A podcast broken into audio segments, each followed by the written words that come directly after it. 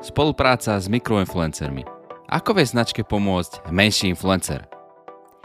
Poďme na to pekne od začiatku a rada vás prevediem svetom spoluprác s influencermi a tento raz sa budeme fokusovať práve na tie s mikroinfluencermi. Kto je to mikroinfluencer? S počtom followerov sú na tom podstatne lepšie ako ich nanokolegovia. Ich fanušikovská základňa sa hýbe v niekoľkých tisícoch. Zlatá hranica je viac ako 10 tisíc sledovateľov na Instagrame.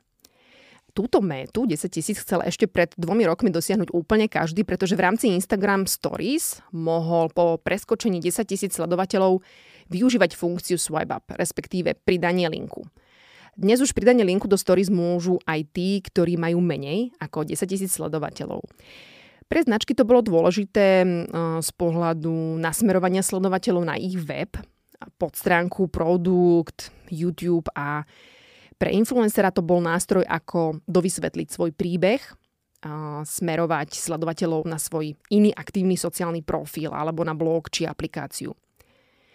Čo sa týka stropu v počte sledovateľov, ak má influencer viac ako 50 tisíc followerov, zaradzujeme ho už medzi makroinfluencerov.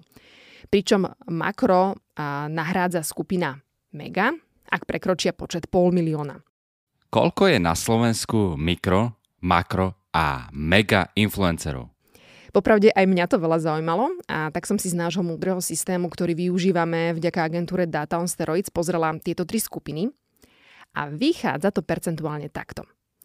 Mikroinfluencerov je 81,81%, makro 17,45% a mega 0,74%.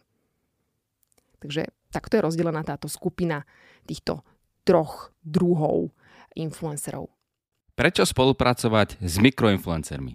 Publikum mikroinfluencera sleduje preto, že im je sympatický obsah, ktorý postuje. Sledovatelia majú pocit, že spoločne zdieľajú rovnaké záľuby, prežívajú podobné starosti a majú podobné problémy. Influencer by mal sprostredkovať a spolupracovať um, s takou značkou, ktorá prirodzene zapadá do jeho obsahu a sadne tak, ako sa hovorí zadok na šerblík. A pri spolupráci s mikroinfluencermi sa osvedčilo, a značka často trafi do čierneho, ak spolupracuje nie s jedným, ale viacerými mikroinfluencermi v danom vymedzenom období.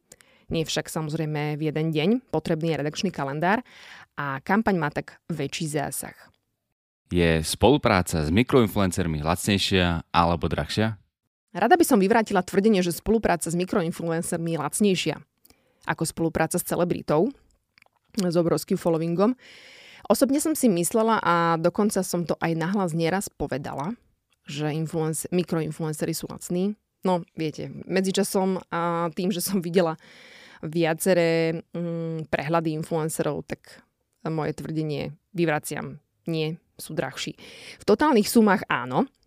Pýtajú si honoráre od 10 uh, eh, eur, poďme to tak povedať, od 0 do 1000, ale s ohľadom na ich reach to tak nie je. Ako je možné, že spolupráca s mikroinfluencerom je drahšia ako z makro či mega?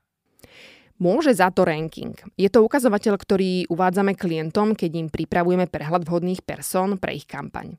Vypočíta, vypočíta si to každý, ak vie počet sledovateľov a výšku honoráru, ktorú influencer požaduje.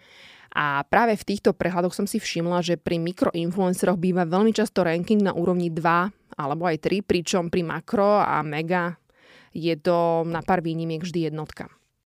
Túžia klienti po spolupráci s tými najväčšími menami alebo majú reálnejšie očakávania? Záleží od typu nastavenia a preferencií kampania značky.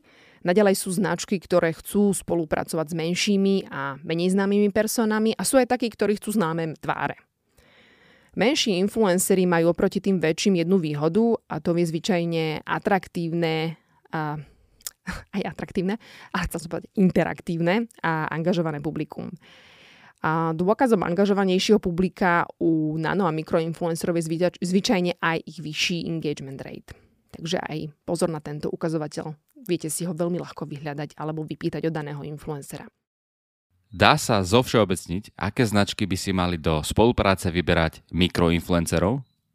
Treba si uvedomiť, že ak značka napríklad plienok hľada na spoluprácu pediatričku alebo dermatologičku, je veľmi nízka pravdepodobnosť, hraničiaca s nepravdepodobnosťou, že nájdete takúto personu medzi mega či makroinfluencermi.